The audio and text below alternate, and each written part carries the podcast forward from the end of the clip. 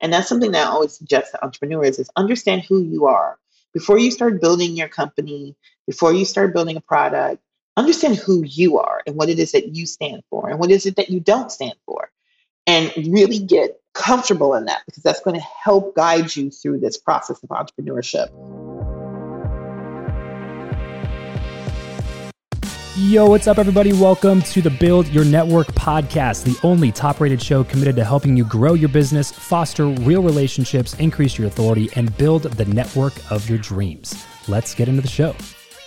All right, everybody, welcome back to the Build Your Network podcast. Catherine, thank you so much for joining me on today's show. Thank you for having me. I'm excited to chat. Yeah, excited to have this conversation. And uh, before we dive into all the amazing things you're doing right now, including your book, Take me back to say middle school, Catherine. Uh, what was oh, your uh, early early life like? What did you think was on the horizon for you? Yeah, you know, early Catherine was living in Minneapolis at that time, which is where I'm from, and you know, I wanted to be an economist growing okay. up.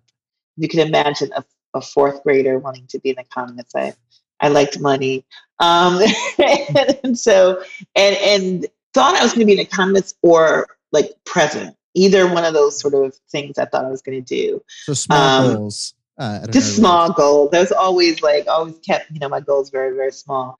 I was just always into everything. I was always mm. industrious, always an entrepreneur, always creating things in, in groups, and was one of those kids that was like friends with all sorts of children. So it wasn't like one type of group. It's right. friends with the jocks and the drama club geeks and so forth and so on. But definitely, Kim had a vision for the future um, and a very big vision for herself. Right. Where did that come from? Did you see other people that like bore those same traits, or were you kind of an anomaly in your immediate circles growing up?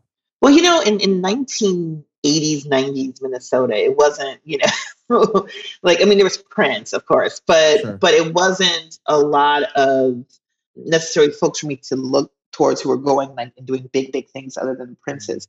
It really came from my parents. Um, my parents took a very large risk in moving our family from milwaukee wisconsin to minneapolis. They're not that far geographically. It's only about five hour drive but very far culturally and mentally completely different types of, of places. And he took this risk and it paid off. And very few times do you have as a particularly as a young african american kid or to see your parents or someone who looks like you take a large risk and it pay off. Mm. And I got to see that very early and it had a big impact on me. So it turned it made me not be fearless because I knew that you could actually win. I had actual empirical evidence that you could take a risk and win. And then that helped me to then be able to take more risk as well. What what were some of the first risks you took stepping into your own, like moving past these abstract visions of, oh, I want to do this, or I love money, or I want to be in some kind of position of leadership. What was the first time that you took a step in a in a practical direction to try to accomplish one of those goals? You know, the first time I took a big step, this would have been in high school, where I ran for a executive officer position in my student council. I was a freshman. I was a rising sophomore. I was running against a rising senior. And there had been very few people of color on the executive committee of our student council. My school was very much uh, very racially mixed, but most of the leadership had always been with relatively rich white kids in our school, kind of controlled it. You know, all the movies that you saw, the 1990s and 80s, yeah. that was my school. Mm. And so I took this risk and and ran against this senior. And it was interesting enough, it was like a vicious, like anti-Catherine campaign that went on. something yeah. like that in high school.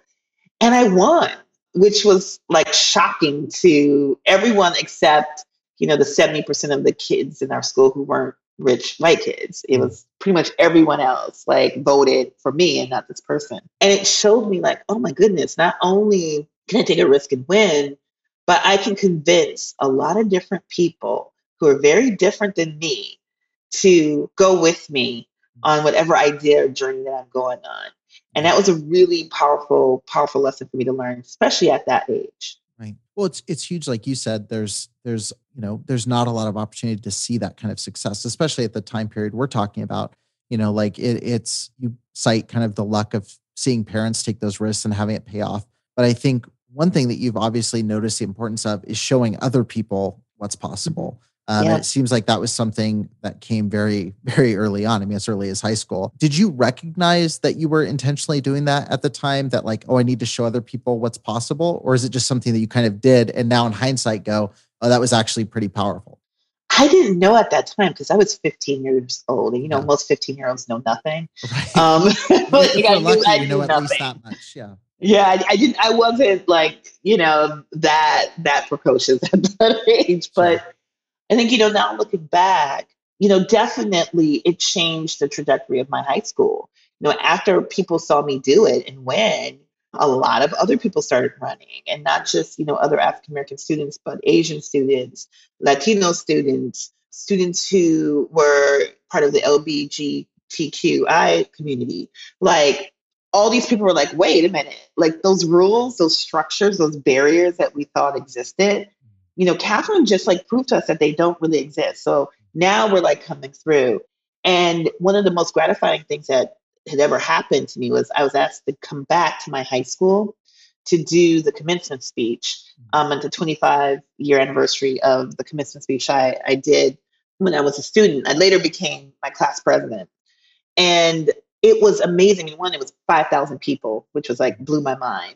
And then two, just to see how much the school had changed. The valedictorian was a Somalian woman it was there was a number of transgender students. There was it was just like so much more diverse, and to be part of that legacy, and then to be able to go back and say to them, you know, I was you 25 years ago. I was quirky. I was different. I looked different. I did all these things differently, and to be able to say to them that you're perfect in your imperfection, like who you are is perfect, and to be able to give that message which was a message I wish I would have received, was just really one of the highlights of my life is to, was to be able to do that. So I didn't know until maybe 10 years later, 10 years after I graduated from high school, I actually ran into someone. I was at home visiting Minnesota and I ran into someone and she had said to me, Thank you for being nice to me because you were one of you were a popular kid.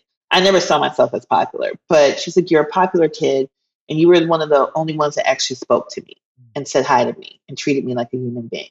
And again, it was one of those moments of, you know, I, and I thanked her for sharing that because I think as human beings, we often hear when we do wrong, but, but we don't hear as much as when we do well. And so it was just such a gift that she gave me in sharing that. Yeah, that's huge. I'm curious on this point because there's a lot of, and I think uh, across the gamut, I mean, from the time we're little kids, you know, we're told, oh, you can be what you want to be. Like, like when you're, when you're in kindergarten, everyone's telling you that you know you can be what you want to yeah. be you can you can do whatever you want to do and very quickly it seems like the message starts changing to well let's keep it realistic let's try to do this or like hey maybe you can't do everything you think you can do and so i'm i'm kind of curious for people who are growing up in situations where you know they're being told hey you can do whatever you want to do but then they're facing systems that are showing them hey there's a lot of restrictions on what you can do or they're facing circumstances or you know discrepancies in how they're treated versus someone else. You know what keeps somebody from feeling just completely shut down and powerless to try anything new versus those who say okay there's a challenge there's an obstacle there's maybe more challenges and obstacles than say this demographic of person or this this kid down the street or this neighborhood. What's the difference there in saying like okay i'm still going to take action and try even if there's more odds stacked against me? You know there was one thing that i did growing up that i didn't even realize i was doing and i talk about it in my book build a damn thing is really this development of your personal core values like who are you as a person? And i started developing who i was and what i stood for as a person from a very early age. And why that is helpful, particularly when you're facing these incredibly strong headwinds. And as a, a Black woman, I've faced the most craziest headwinds you can think of, is that it helped center me in what I was doing and why I was doing it and who I was doing it for and what was the end goal that I really wanted. And so as I had these headwinds, I was able to like fight through it because I knew why I was fighting for it. And I think sometimes if you don't understand why you're doing something, and how it relates to who you are as a person outside of money and all the other things, then it can be hard to really jump over those hurdles or to break through those walls. But when you understand, you have that core values, your sense of purpose is very clear. It's not easy, but you can break through it. And it does help. It's a tool that helps you break through it. And that's something that I always suggest to entrepreneurs is understand who you are. Before you start building your company, before you start building a product, understand who you are and what it is that you stand for and what is it that you don't stand for. And really get comfortable in that because that's going to help guide you through this process of entrepreneurship, which is tough. Entrepreneurship is a marathon, it is not a race, it takes a while. So, having that core values, your personal core values as that core for you, it is really it's it, it helps you get through. It's the oxygen that you need to get through this marathon. When you entered into entrepreneurship and started stepping into that world which is already a difficult world what was kind of your first experience? Like like what was your kind of emotional response to being in that world for the first time and starting to see like oh this is not this is not going to be a piece of cake or something that's easy to walk through well my first true experience in entrepreneurship happened in fourth grade and i had a lucrative friendship bracelet business in which i hired my brother as my first celebrity spokesperson he was a mm-hmm. big high school basketball star. And now he's in sales at Zoom. So I'm like, okay, I gave you your first sales role. Right, right. But what it taught me was to have my own money, it taught me that we all want to live a life that we control. We all want to live a creative life that we control. And entrepreneurship gives you the tools to do that. And I saw that in fourth grade because the money I made was my money. And I got to decide what I wanted to do with my money. If I wanted to spend it all on garbage pail kids, which happened several times, I could do that. I could do mm-hmm. that. If I, one time I took my family to dinner, and you can imagine as a parent, I'm a parent now, your nine year old's like, I got the check. yeah. my parents were like, what the, what is she doing in elementary school where she could like just take the check? But I did. I paid for my, you know, family's dinner. It gave me this ability to live, live a creative life that I controlled and not someone else's. And so as I went through my career and then became an entrepreneur again with the budget fashionista, I just saw how it opened up possibilities to me. I could be around who I wanted to be around. I could do the work that I wanted to do. I could buy what I wanted to buy. I could wear what I wanted to wear. Like all of those rules didn't really apply in the same way. I got to create my own rules for my company and for my space. And that was really, really big for me. And to have that power was amazing. And that's one of the things that entrepreneurship does give you is that power to control your life. Well, I mean, it didn't take long into your entrepreneurial journey that you I mean, and this is the funny thing about money, right? Is like it exposes more of who we really are. And so going from, you know, being a, a young kid trying to turn around and help other people unknowingly at that point, but that's what you're doing. It didn't take long into your entrepreneurial career before you started turning around and trying to help other people as well. How quickly did you make the decision to jump in and start helping other people navigate the the choppy waters of entrepreneurship and business overall? Probably from the very beginning. I mean, mm. I think even with the budget fashionista, you know, it was the early days of social media and content online. This is before people even thought of influencers. And being one of the early, early influencers, I started the budget fashionista in 2002. So this was like yeah. 20 years ago. Like, you know, and now seeing where influencers are, you know, we were such a small community. People didn't really value content on the web.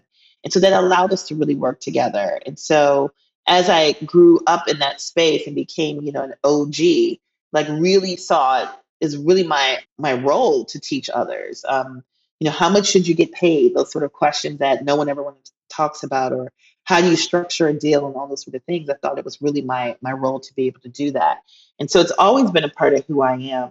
I think for me, you know, I firmly believe in this idea that everyone can win. I don't believe that if I win, you lose, or if you lose, I win. I just don't believe in that dichotomy. And so I'm always working in my life to create a situation where everybody wins. Yeah. Yeah. Is that, is that pretty much what led to you uh, starting a venture capitalist fund with that in mind? Was that the, the driving force behind that? Well, originally, I wanted to start Genius Guild really in 2012 but it was very, very early. So the company and organization I founded before Digital Undivided was like the precursor to Genius Guild. And but the timing was off. no one was investing in Black women general partners. In fact, in 2012, there were no Black women general partners of a VC fund, period. So, so it wasn't like there was a track record in which people could invest and there was just no one. And the first one came about a year or so into us doing Digital Undivided. Her name is Kesha Cash, and she was like the first Black woman general partner who ran her own fund. And so it wasn't like there was any role models for me to do it. The timing wasn't right. Capital wasn't flowing as free as freely. So all these sort of things. And so I ended up doing a, a for-profit and then turning that for-profit into a nonprofit that's excelling today. It wasn't until really t- March of 2020 when all of these things in my life collapsed together. It was COVID. I'm a trained epidemiologist. So COVID happened. Then you had, you know, a couple months later, George Floyd murdered in Minneapolis, which is where I'm from, about six blocks away from where I went to elementary school. And me watching TV, knowing all of these folks who were involved in in that fight, then also watching on TV and seeing, you know, some of my closest, dearest friends who were doctors and things working in, in epidemiology and feeling distressed and feeling down and feeling dejected. It was just all these things came together. And I felt quite helpless, I think, like most people did at that time. However, I wasn't. And it's something about when you're met with these great challenges, like this sort of space where nobody has an answer, and nobody had an answer in March 2020, April 2020. No one knew. No Maybe one not knew. even March 2021. Yeah, right. Maybe even March, like no one knew. And as a result, it created this space. It created a space for people like myself to do some things differently. And so I took money from a vacation that was never ever going to happen. It was a cruise to Alaska leaving from Seattle in like the beginning of April 2020. Again, it was never going to happen. I don't even know if that cruise has still happened two years later. It's just like never going to happen. And I started what was called the Doonie Fund. The Doonie Fund is named after my grandmother, who's a Black woman, um, Black woman entrepreneur. And, and we gave out these micro grants of $100 to Black women entrepreneurs. At that time, if most people will remember, it was impossible to get a PPP loan unless you had a private banker. If you did not have a private banker, you were not getting a PPP loan. Um, and that in fact affected everyone who wasn't a rich white guy, right? I was just saying to someone, even poor white guys couldn't get it. Like nobody could get it unless you were in this very sort of specific group of people. And so giving out this like hundred dollars, it wasn't going to change anyone's life, except it did because it was encouragement. And it was encouragement coming from someone like me who has this perception of success, right? That people see as successful. And the impact of it was enormous. There was a number of other folks who were inspired to create their own funds that are still going on to this day. We ended up giving out over $150,000 worth of micro grants to over 1,500 um, Black women entrepreneurs. It fundamentally changed my life. It showed me that A, I didn't have to ask for permission, that a lot of the rules that were created were are arbitrary and created for whatever reason, but usually not connected to anything. It showed me the challenges people had around capital, particularly when it came to people of color. I got a lot of really strange comments from people of, well, what happens if they use the money to get their nails did? And I said to this person, I said, look, this is April 2020 where we can't even get like Amazon to deliver to our door. So if you can get somebody to come into your house and do your nails for you, and doing your nails is what helps you get through the 13th hour of Zoom calls that you have that day, then get all your nails done. I hope you can get a pedicure too with this money. Whatever you need to be able to get through this time period, because that's the point, is to encourage you to get through it. Yeah. And it was just really profound. You know, people wrote me, one person wrote me and said, you know, I was really down and I didn't think anybody saw me or believed in me. And when I got the Doonie Fund, I felt seen. And she said, I took and printed out your email and I put it above my computer to remind me that somebody sees me and that I can do it. And that gift that that person gave me is really powerful. And so I started to think about Genius Guild. In many ways, Digital Undivided was a, was a sort of MVP of Genius Guild. And how, how do we do venture differently? How do we rethink that? Is there a model in which everyone can win in this? Is there a model where we're not extractive? And what does that look like? And that's where Genius Guild came in. This episode of the show is brought to you by Indeed. We are driven by the search for better. But when it comes to hiring, the best way to search for a candidate is not to search at all, it's to match and match with Indeed. If you need to hire, you need this platform, guys. I'm telling you, Indeed is your matching and hiring platform with over 350 million global monthly visitors, according to Indeed data, and a matching engine that helps you find quality candidates fast. Ditch the busy work and use Indeed for scheduling, screening, and messaging candidates so you can connect with those people even faster. And it doesn't just help you hire faster. In fact, 93% of employers agree that Indeed delivers the highest quality matches compared to other job sites, according to a recent Indeed survey. And look, guys, one of the things that I wish I would have used Indeed for is this matching service. You can search and search and search and search and search all day long, but to actually be presented with quality candidates, like like like hiring a a recruiter for you that's presenting people that has actually done the work to vet them and uh, bring quality people in front of you that work by itself is uh, the fact that it's done by a software instead of like a team of high quality recruiters is is pretty insane. So they leverage over 140 million qualifications and preferences every single day, which is why Indeed's matching engine is the best one that you can use. It's constantly learning from your own preferences. So the more you use it, the better it gets at doing the job for you. Join more than 3.5 million businesses worldwide that use Indeed to hire talent fast. And listeners of this show will get a $75 sponsored job credit to get your jobs more visibility over at indeed.com slash Travis. Just go to indeed.com slash Travis right now and support this show by saying you heard about Indeed here on the podcast. Indeed.com slash Travis. Terms and conditions apply. If you need to hire, you need Indeed. I am curious, like you mentioned, there's obviously, it's one of those, when you're in any kind of role playing the part of, of advocate on behalf of a community or a, a people group or fill in the blank, one of the emotions that's constantly felt is there's this optimism that things can get better and there's this frustration at how long it takes for things to get better mm-hmm. you know and you mentioned obviously stepping into the influencer side of things and business world really heavily in 2002 uh, it's two decades ago and there's been probably i mean on the outside probably a lot of progress but like you mentioned even in 2020 you're looking at the at the world and and at the responses you're getting to doing funds like this and going like why is this such a regressive view of this yeah. issue you know? Do you feel like things have drastically improved in a lot of ways? Where do you feel like more work needs to be done uh, in how we address and engage with the issue of you know people of color in business and and all of the different i guess conscious and unconscious you know prejudices that exist in, in business? Where do you want to see change still happen? I know it's a huge question. Yeah i mean i think you know as i was writing build a damn thing i was just really reflecting on my career and my life and the ups and the downs and the and the places I saw challenges and the challenges I had and how did I overcome them and all these sort of things.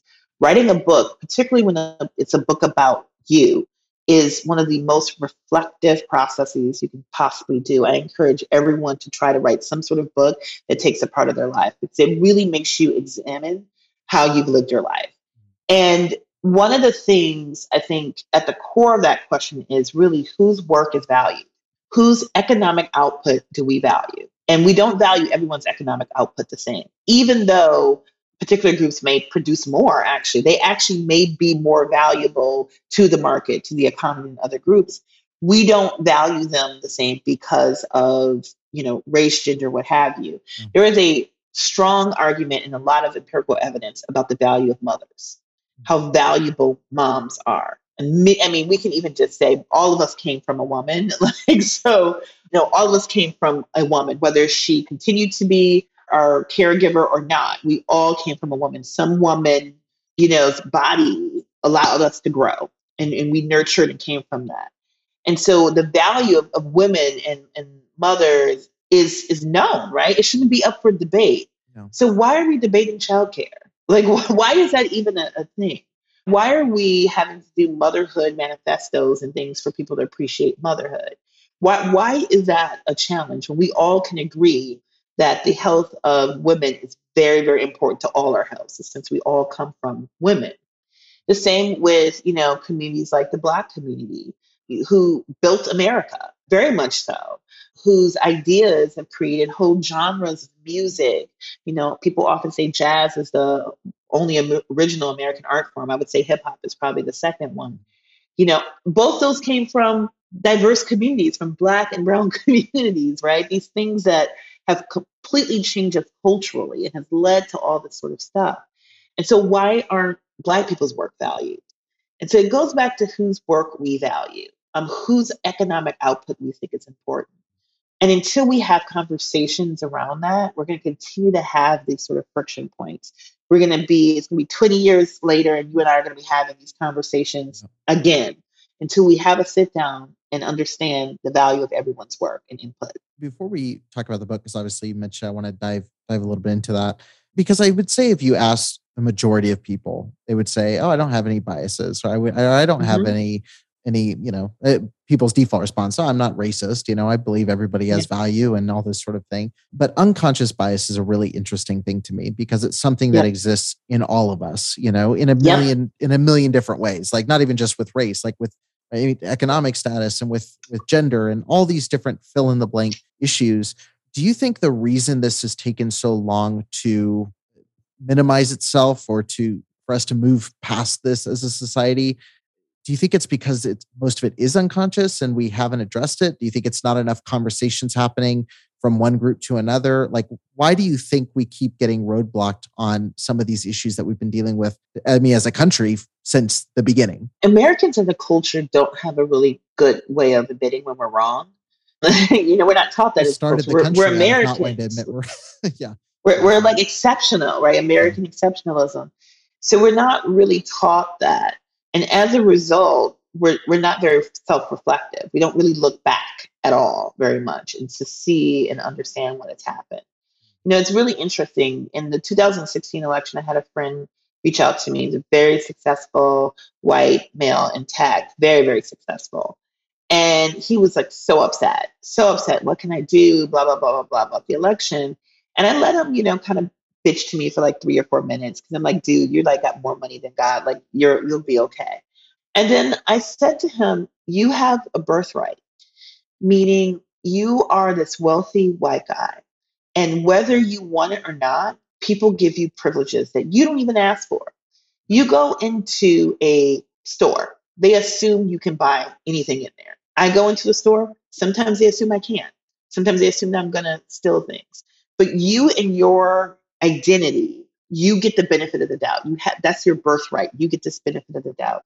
You get you get to move in spaces that i would never be able to move in right? Again so, so understand that. Don't apologize for it because you can't get rid of it even if you wanted to. Like people give it to you whether you want it or not. So don't you know stop apologizing because you can't do anything with it. But what you can do is start using it. And you can start using it to bring other people along and empower people. When you are in you know, one of the exclusive, if you're at Davos and you notice there's no people of color, next year say, hey, I'm to bring five or six amazing, you know, Black, Latinx women entrepreneurs onto my private jet with me and take them to Davos. And I'm going to personally introduce them to all these different folks. Like, you can do that. You're you, you have that power. And so after I said all that, he said something to me that continues to blow my mind. And he said, You know what? I never looked back. I was so busy looking forward and saying, you know what, I'm not Steve Jobs. I'm not at that level. I'm not this. I didn't realize that I was ahead of 99.9% of everyone else. So I was so focused on what was in front of me. And I thought that was so fascinating. And how many people are so focused on what's in front of them that they don't take a little peek to look back and say, oh, you know what? Maybe, maybe I have some privileges that, you know, were just given to me like a birthright. And how do I use that to help somebody else? Because I can, because I'm me and I'm, and I'm in this position. Yeah. And so I think that's the challenge is no one's looking back. No one's looking to the sides. No one's seeing like who's who's left behind because we're not taught that, right? We're taught to keep moving forward, focus on the goals. And then when we uh, find out that there's a whole ton of people who are behind us, and I include myself in that, I come from a place of privilege now. We're not taught as Americans to admit that we're wrong and that maybe we made a mistake yeah. or maybe you know we we didn't pay attention to others we're just not we don't have even like a lot of language around that in our culture i'm glad you i'm glad you give that answer and and um, for for clarifying on that because like that's one thing that you know again i think when you have certain privileges and and you know I, I was reading the title of your book and i was like well i started as a poor uh, white guy so i guess it's half in there uh, yeah. but but it's one of those things though where there are things you know like i grew up in southern california i was the i was the minority in my group but that what yeah. that means is i got to be around people who shared their experiences of what it was like to be profiled about things or or mm-hmm. what it was like growing up in certain situations and and so you know one of the things though that that always comes to mind is you know sometimes you see people say you know oh there's these privileged fill in the blank whether it's wealth whether it's race yeah. whether whatever that is location that they grew up in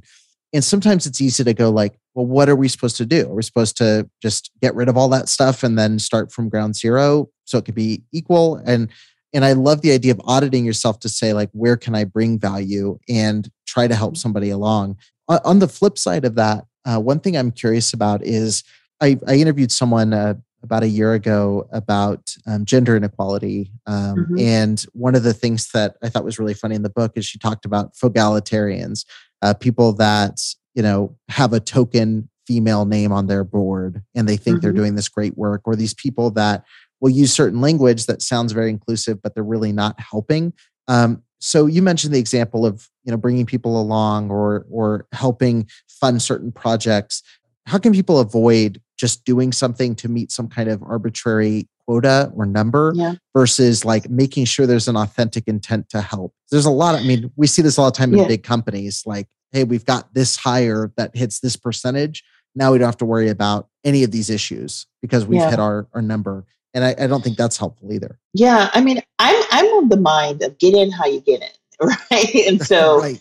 Um, regardless of why they wrote like, it, right? get yeah. in the door because because yeah, right. once you're in, then you can, can you can change, right? Mm-hmm. And we we're seeing a lot of that happening.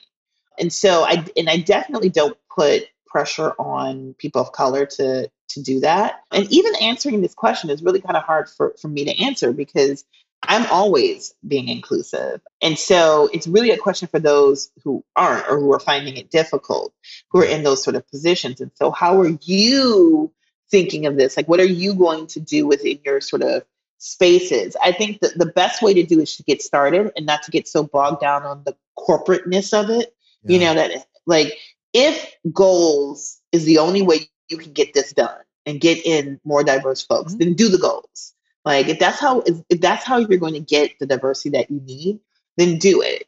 Um, I'm not, and then you can have deeper discussions about how to make it more meaningful and things and like that. And things like that. The whys, because you don't want to get so bogged down, particularly if you have a traditional corporate structure, right? We have a board and things like that, that you get so bogged down in why that you don't do it. You don't actually do it. And so you don't want that. And then you can start having these deeper conversations internally. Yeah, love that. Love that. Well, uh, I want to talk really quickly about your book, uh, Build the Damn Thing uh, How to Start a Successful Business If You're Not a Rich White Guy.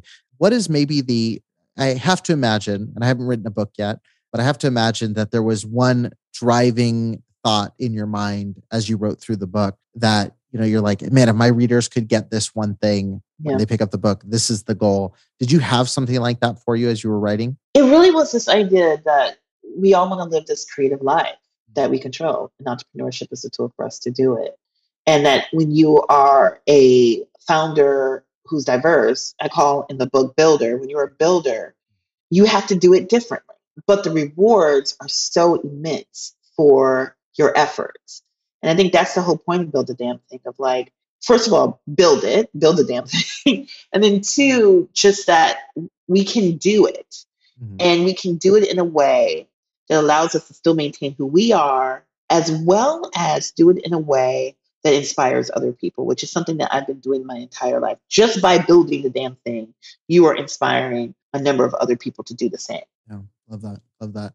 Well, if you're listening to this episode, be sure to head to the link in the show notes and grab a copy. And as always, do it right now. Don't add it to a list to do later because uh, we always set these long lists of books mm-hmm. aside. Um, order a copy of the book right now. It'll be a surprise when you remember later when it shows up on your doorstep. But for now, I want to move us into our random round. I want people to get to know you just a little bit more in the last okay. few minutes of the show. First off, the question that we ask everybody that comes on the show, and we've talked a lot about community on this episode, so this is uh, this is an important topic. Do you believe that who you know or what you know is more important, and why? Definitely who you know. Who you know gets you in the room. What you know gets you to stay. Perfect. Love that. Um, what profession other than your own do you think would be fun to attempt? I would love to be a professional swimmer. I'm not good enough to do that, but in my mind, I could be a professional swimmer. Uh, if you could sit on a park bench with anybody, past or present, and talk to them for an hour, who would it be and why? Oh, that's a hard one. But I think it would probably be RuPaul because one, I mean, he's just fascinating. And the empire that he's built is pretty incredible while also uplifting a community that was virtually invisible to majority of Americans. Yeah. And so definitely. And it, we would also be like fabulously dressed too. So that would be fun. right, right. What is your favorite way to learn? Is it books, podcasts, audiobooks, video? What's your favorite way to consume new information? You know, I would say it's books, but also talking to people and listening. Like I love to learn from other people. I love to hear stories. And with books, I'm not a I'm actually not that big of a nonfiction person. I actually like to read fiction because I feel that it expands my mind in ways that is very different and gets me thinking in a different part of my brain than you know business books, straight business books do. Uh, give me a glimpse of your morning routine. I'm usually woken up by my six year old. Um, and he comes in and we snuggle for a little bit. And then I really am like such a mom. Like I, I get up, I make his lunch, I make his breakfast, I get him ready for school. Um, and then I try to go to the gym for a little bit as well. And then get started on all the mini Zoom calls. I mean, now we're starting to meet with more people in person, which is great. Yeah, that's pretty much my day. I live in Chicago. I live near the lake. Hmm. So when I can and it's a beautiful day, I actually will go and just take a walk by the lake, which is hmm. pretty amazing. Lake Michigan is massive for those who don't um, know Chicago. And so, and and that's pretty much my morning. Yeah. Is being a mom. Yeah, no, I, I have a four year old and I, I sometimes I listen to uh, single entrepreneurs who are like, yeah, I do my 40 minute meditation and my ice bath. and my, I'm like, how much time do you have? I was like, I get up early so I can beat my daughter to waking up and yes. then spend some time when she's up. So I appreciate the yes. morning routine. What's your go to pump up song? Oh, gosh. That's this, so This is always the hardest question. This is always I the have, one that everyone's like, I don't I don't have this with song, but I have a playlist that I made and it's called Bad Bitches. Nice. And it's just a bunch of great songs. I would say, you know, I, I think if I had to think of two songs, it would be I Get It Done by a rapper named Tamara Bubbles. It's actually a theme song for my podcast. Hmm. Well, actually, it's called Self Motivating. And the, the refrain is self motivated. I'm self motivated. It's like such a great song. Like it totally gets me gets me going. And it's probably um, a song by a rapper called Young Baby Tate. These are all like millennial women rappers. But oh god, I forgot the name. But it goes, I am healthy, I am wealthy, I am rich, I am that bitch. I'm gonna get that bag and I'm not gonna take your shit. That's like the it's like um it's like I'm respect I'm respected. I'm like, you know, she goes on and on, like, and it's like and it's a mantra that you just say to yourself. And so if you can imagine being on the treadmill and you're rapping and people can hear you like, I'm healthy, I'm wealthy, I'm that bitch. I'm gonna get that bag. I'm not gonna take your shit. You know what I'm saying? It's like, all great until so, your six year old saying that in school. Then you've got a exactly situation. Um, exactly. What is something that you're not very good at? Singing. I am that person that disproves the myth that all black women can sing. Not me. I can't. I know it. I'm okay with it. What is the number one place for people to connect with you online the most? Probably the best places are Instagram um, and Twitter. Twitter is hard because there's just so much noise in Twitter now, but Instagram is probably the best. And definitely for anyone who buys the book, and I encourage everyone to buy the book, not just because I wrote it, but it's actually a really great book.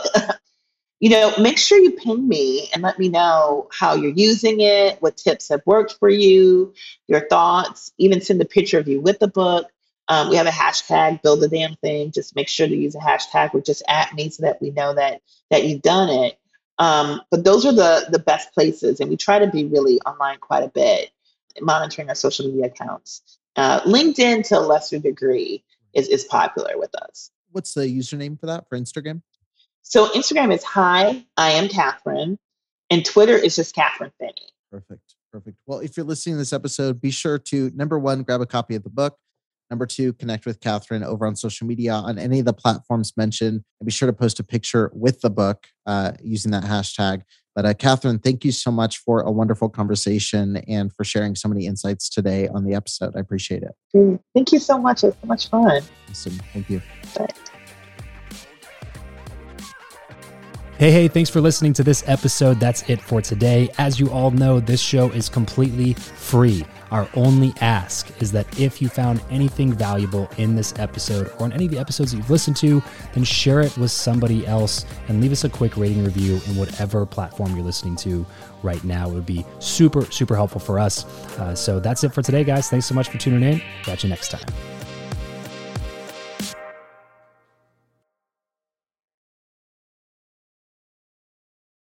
Say goodbye to your credit card rewards. Greedy corporate mega stores, led by Walmart and Target, are pushing for a law in Congress to take away your hard earned cash back and travel points to line their pockets. The Durbin Marshall credit card bill would enact harmful credit card routing mandates that would end credit card rewards as we know it. If you love your credit card rewards, tell your lawmakers hands off my rewards. Tell them to oppose the Durbin Marshall credit card bill.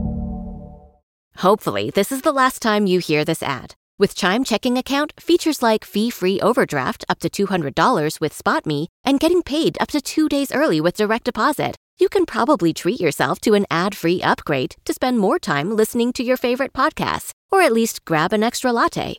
Take more control of your finances and say goodbye to monthly fees. Open your account in minutes at chime.com slash goals24. That's chime.com slash goals24. Chime feels like progress. Banking services and debit card provided by the Bancorp Bank NA or Stride Bank NA members FDIC. SpotMe eligibility requirements and overdraft limits apply. Terms and conditions apply. Go to chime.com slash disclosures for details.